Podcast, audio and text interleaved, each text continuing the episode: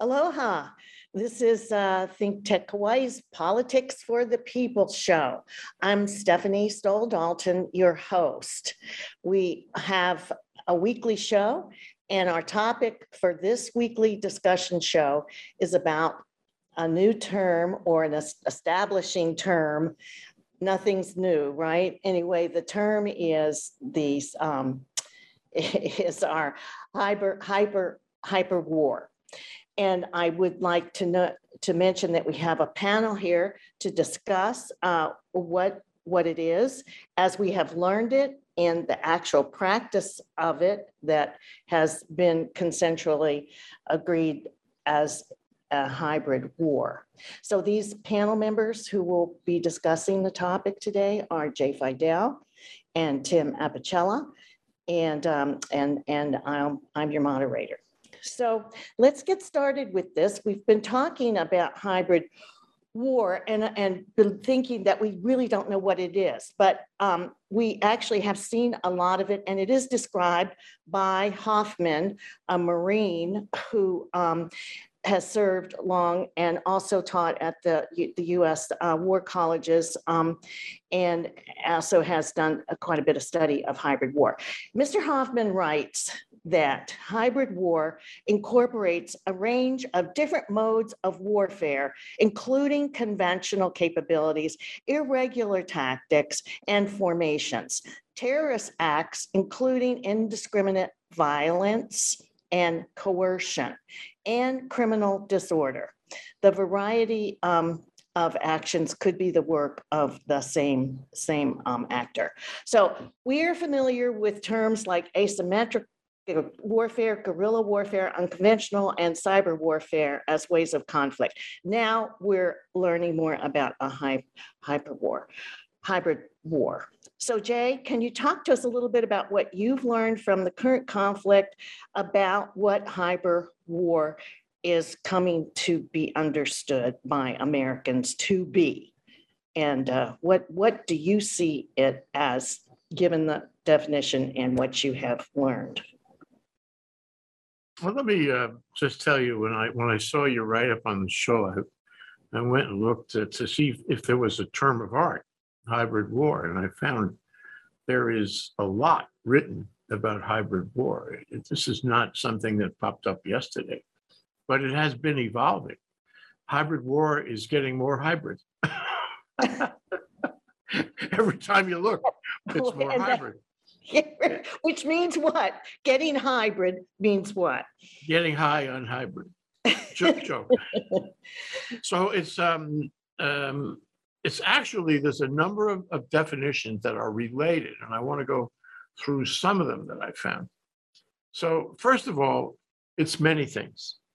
And it's, it's an interplay, uh, a fusion of conventional war, and that would be kinetic war, where you shoot bullets and artillery and all that and unconventional instruments of power and tools of subversion. And these, these, these, these elements, these tools are blended in a synchronized, comprehensive manner to exploit the vulnerabilities of an antagonist or to achieve synergistic results. And I don't think, you know, we've really been watching, I haven't been watching this. Um, so um, you can have a hybrid war that includes um, things that we didn't see as war before, and that is spreading false information, uh, doing cyber terrorism, attacking computer systems, um, beyond traditional military action. And so this is really the incorporation of technology beyond kinetic war into war. Um, it's social engineering. It's um, all kinds of emerging technologies, including artificial intelligence and autonomous systems like robots. And robots are not only robots that attack; robots do other things. They they gain information. Um, so we have to see it as, you know, one kind of technology, which is modular, connected with other kinds of technology. And in some cases, you don't even see this as war. It's merely pursuing political objectives uh, through carefully designed operations, uh, moving cautiously, without kinetic war at all. And in that case, it's called gray zone war. Hmm. Um, and there's another one uh, called fifth generation war, which I, this may be my favorite. Uh, fifth generation war um, is warfare that is conducted primarily through non-kinetic military action, social engineering, misinformation, cyber attack, and various other technologies. So what you what you have is um, a kind of a migration from kinetic war to non-kinetic war. So all these things existed before, but it's a question of priorities. It's a question of interaction and coordination. And it's a question of the mix, you know, what, how much of this kind and how much of that kind. Um, it becomes particularly relevant now in, in the case of Ukraine and in the case of Russia versus Eastern Europe and Western Europe and the United States. And for that matter, you know, China is also doing this kind of thing. Uh, it's it's fifth generation though; it's not kinetic right now.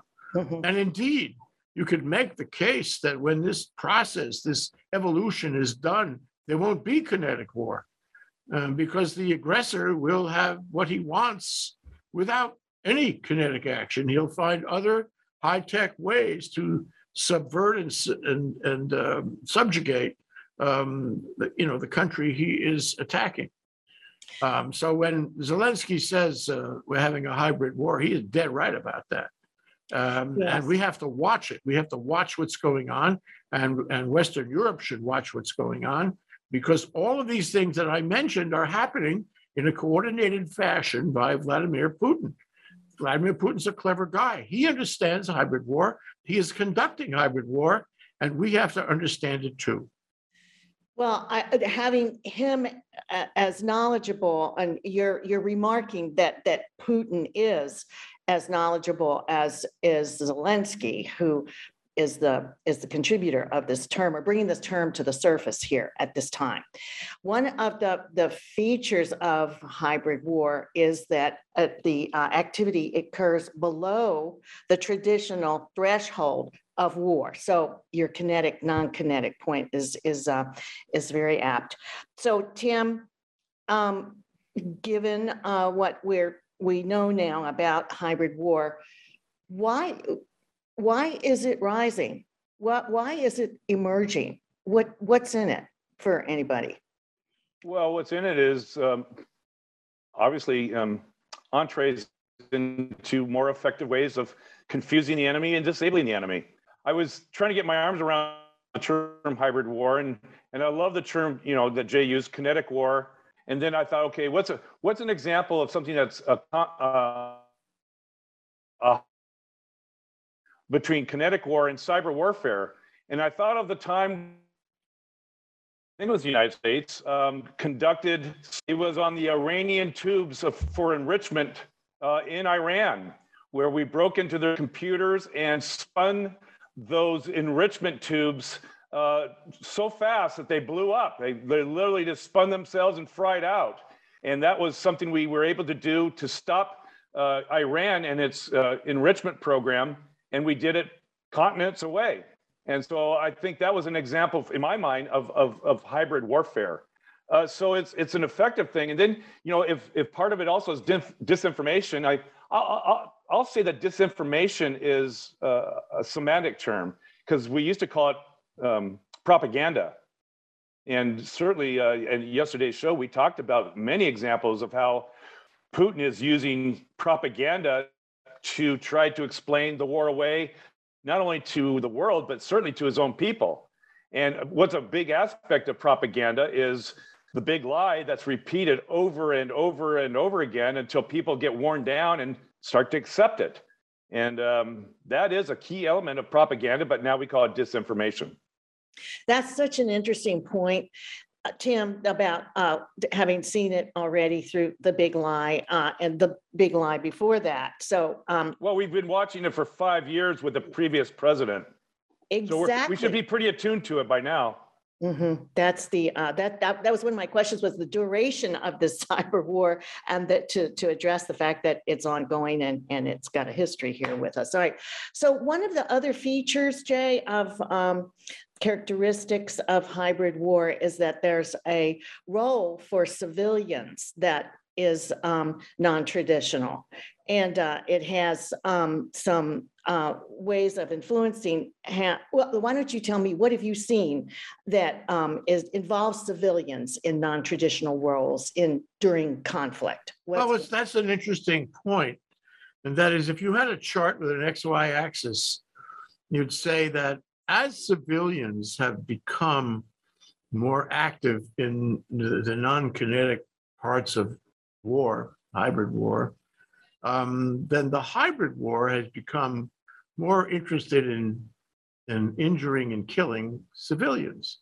So it becomes, um, you know, a more community minded. I hate to use that term, but a community minded thing. Now it's not just the soldiers on the front lines. There's lots and lots of civilians who are either with government or volunteers, as in the case of Ukraine, um, you know, who participate. And it's like, and this is the operative term, and I would like to spend a little time on it.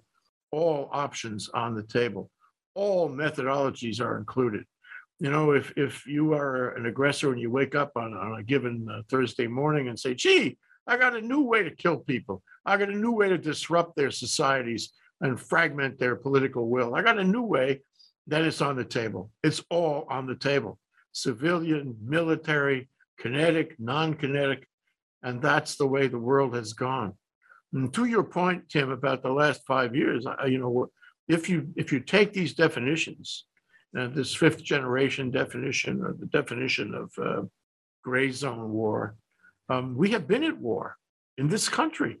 You can have a domestic war where one side forms up, develops these strategies, uses these these techniques, and fights with the other side in a in a way to achieve uh, what amounts to be a, a, a national objective. It's like a civil war that's being conducted by uh, gray zone or a hybrid war. I, and I and it could turn into a shooting war. It did on on January 6th to a certain extent. So, I, and the other thing I'd like to throw into the mix here is that if you say the definition of war has changed, and we ought to examine exactly how it has changed in connection with Putin and, and Ukraine. Um, and if you say that uh, examples of this kind of war pop up by way of non-kinetic uh, elements, um, and if you say that everybody's looking around for uh, indications that we either are or soon will be in a um, in a third world war, uh, we may, as far as kinetic war is concerned, we may be already in a in a in a third world war. It's just not being conducted kinetically all around. And and to go one last point before I get off my my stump here, is that if you talk about hybrid war and you talk about kinetic, all of a sudden there are other options on the table there too. You know what you threw on the table because you want it all. You want everything. And so that would be these hypersonic missiles. Um, it would be uh, tactical nuclear weapons. It would be um, bio bio warfare or chemical warfare. All these things, and that's I, I say that's kinetic war, but um, they're on the table. So the concept is not only that we include non-kinetic things, but the kinetic things in our toolkit are Mhm. much greater.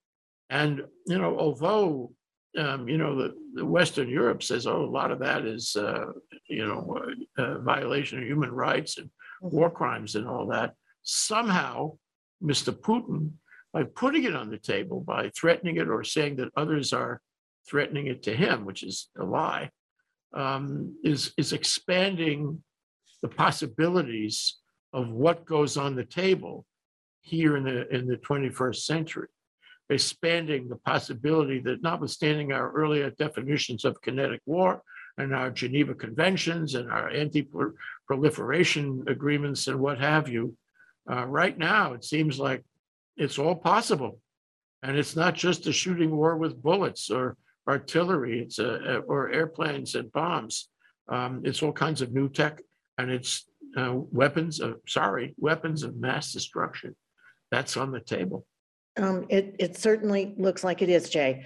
Um, that's a good point. Um, Tim, let's get back to the people part of it now. So how does, how does this hybrid war experience we're witnessing minute by minute practically because of our media coverage, um, how, how does it affect people in the war zone, Tim? Uh, that question, uh, what just flashed in front of my mind was uh, unfortunately one of the positive outcomes of war.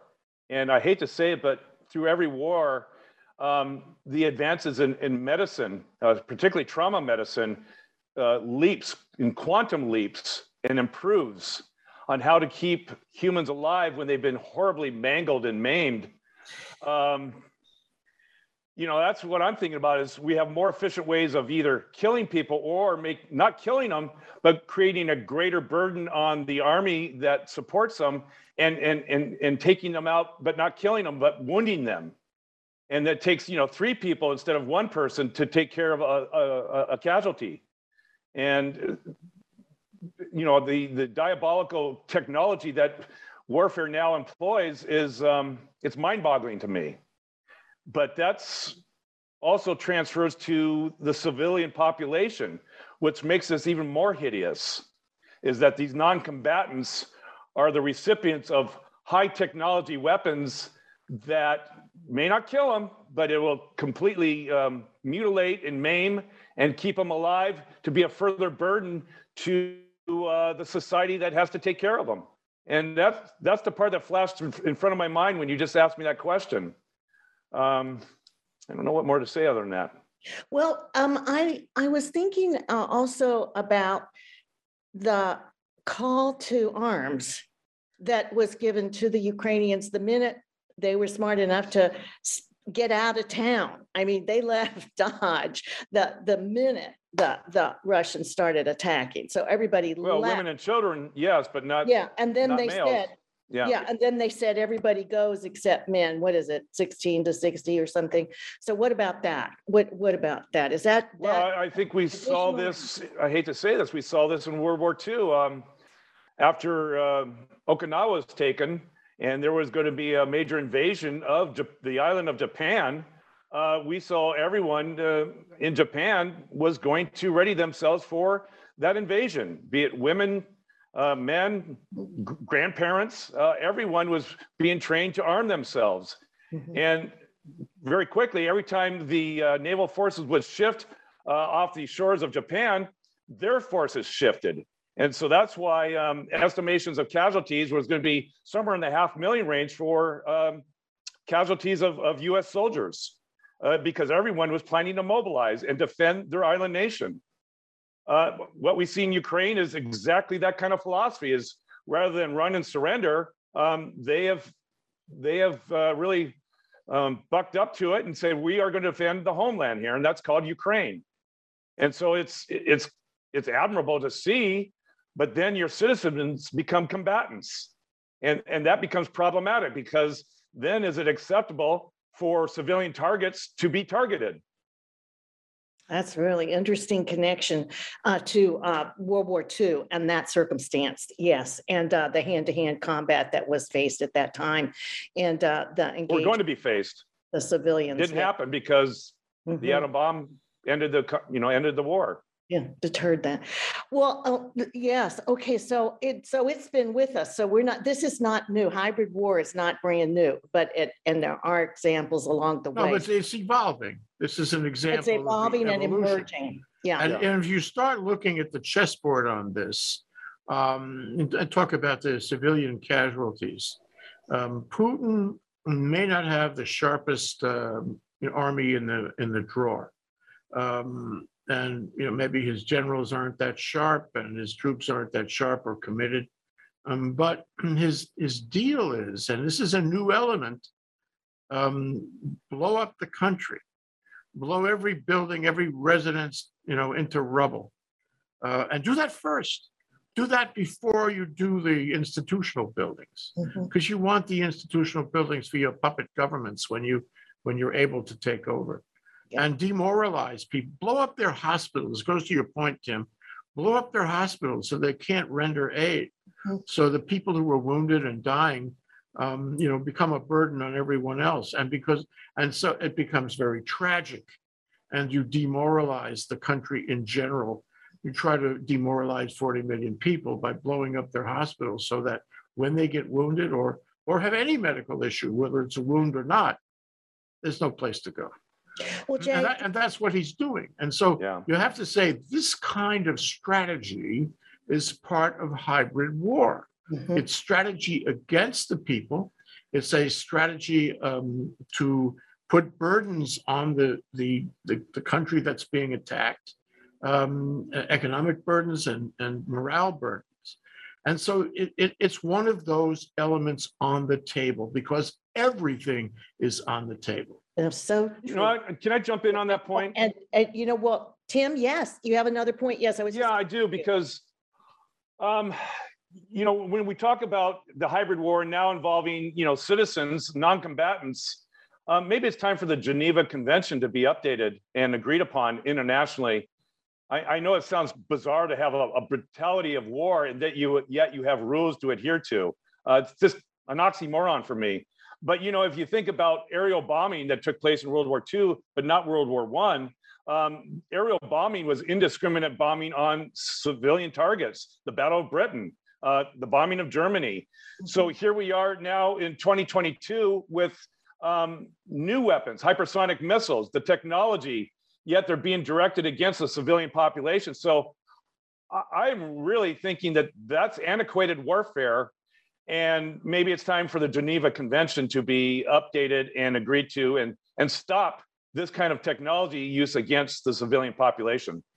Uh, Well, that, let me add to that. But though, then, then Stephanie, they embed I- themselves in civilian targets, you like hospitals and, you know, the, the, uh, me- for example, Hezbollah, Hezbollah would do this in, in, in, you know, they would embed themselves with these civilian targets. We, we are, we, we are not in a place um, where another Geneva Convention can happen. I agree. I agree with Uh, that. I agree You know, the there. thing That's about a World good War point, One Jay. and World War Two is the terrible things that happened. And then it was over. And when it was over, there was a winner. And, Mhm. and the winner, you know, the winners would get together and make things like the Geneva Convention, lessons from the war. But, you know, we have seen that uh, war crimes are no longer war crimes in the minds of some people. We have seen the United Nations is no consequence because you veto everything.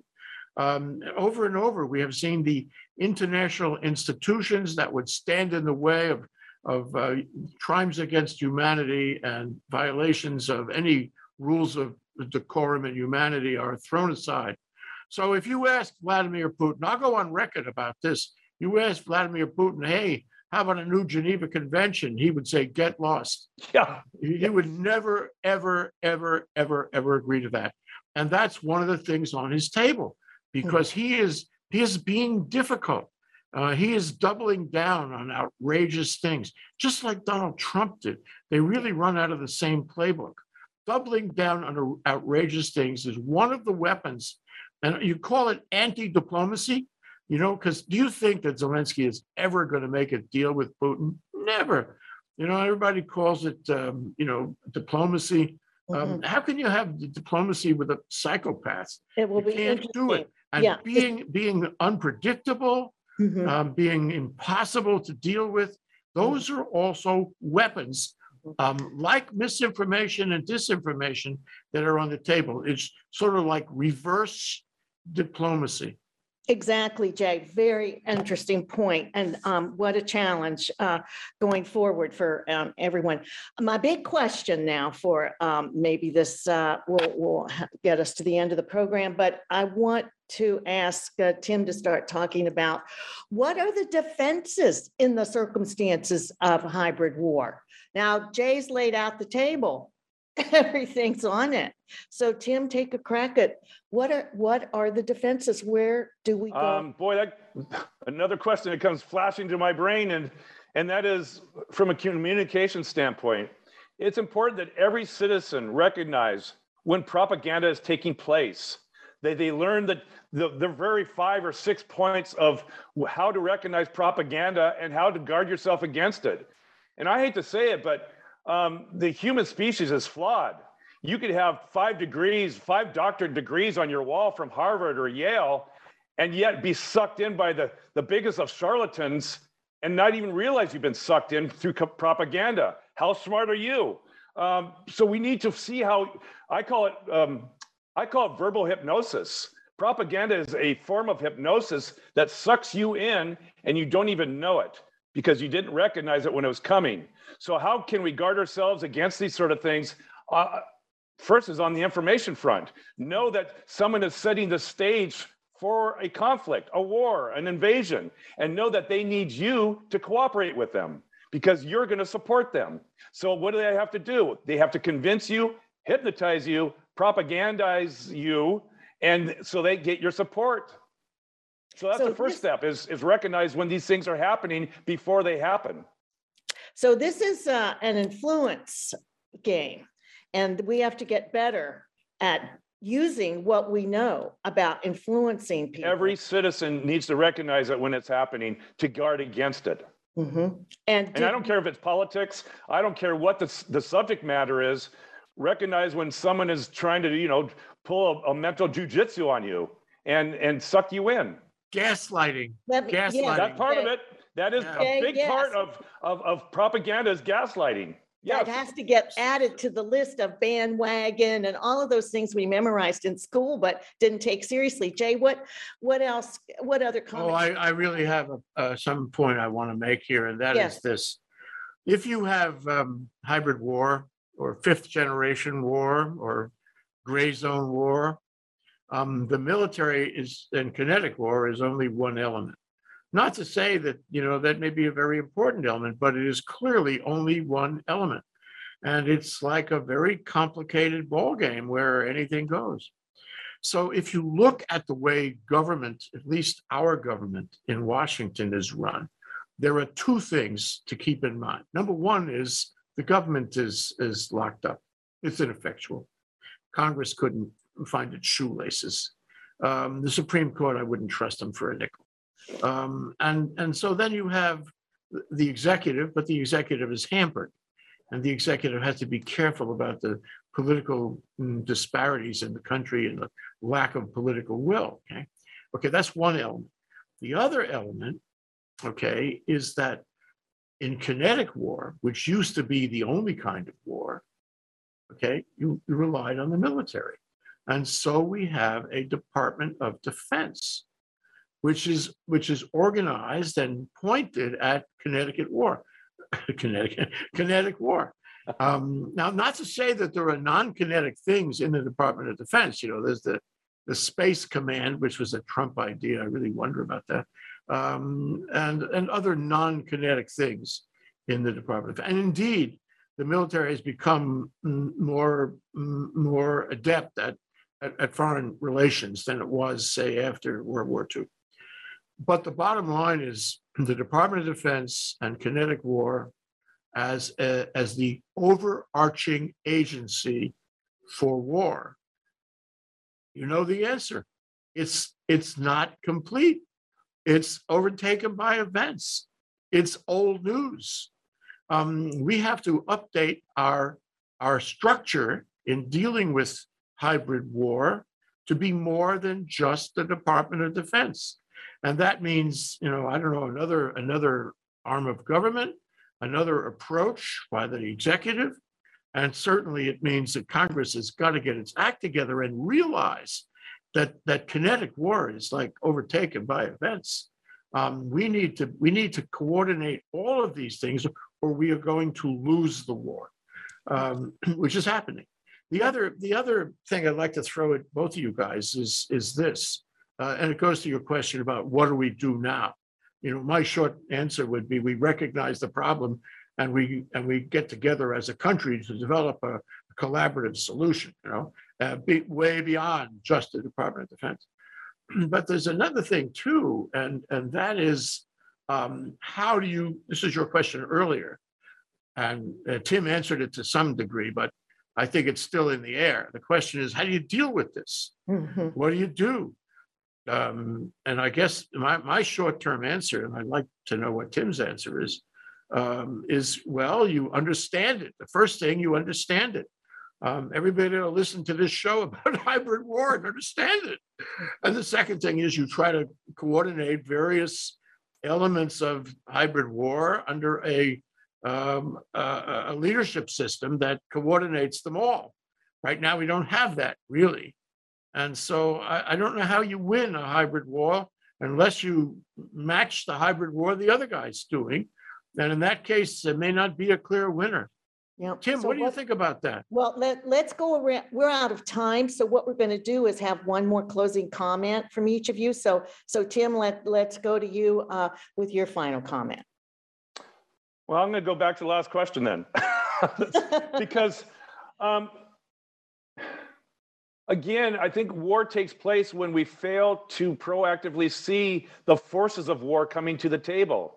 And that means be it through political influence uh, by money or oligarchs or, you know, rich rich industries, corporations that have a vested interest uh, to engage in war because it's a profit model.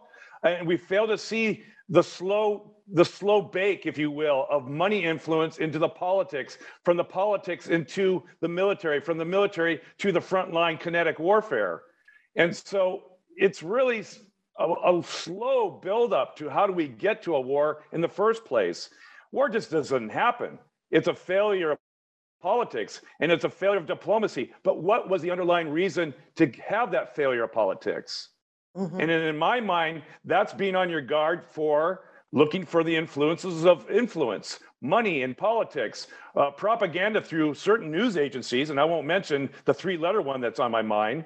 But, uh, you know, these things are blatant in front of us, but we fail to realize it. We fail to see it because we've been anesthetized to it, because it's been repeated over and over and over. We're desensitized. Mhm. But that's where you start. That's how you stop war is, is proactively look at the causes of what's causing the irritation and friction between nations. Mhm. Okay, thank you. Uh, Jay, let's have a last comment here before close. Yeah, don't forget sanctions.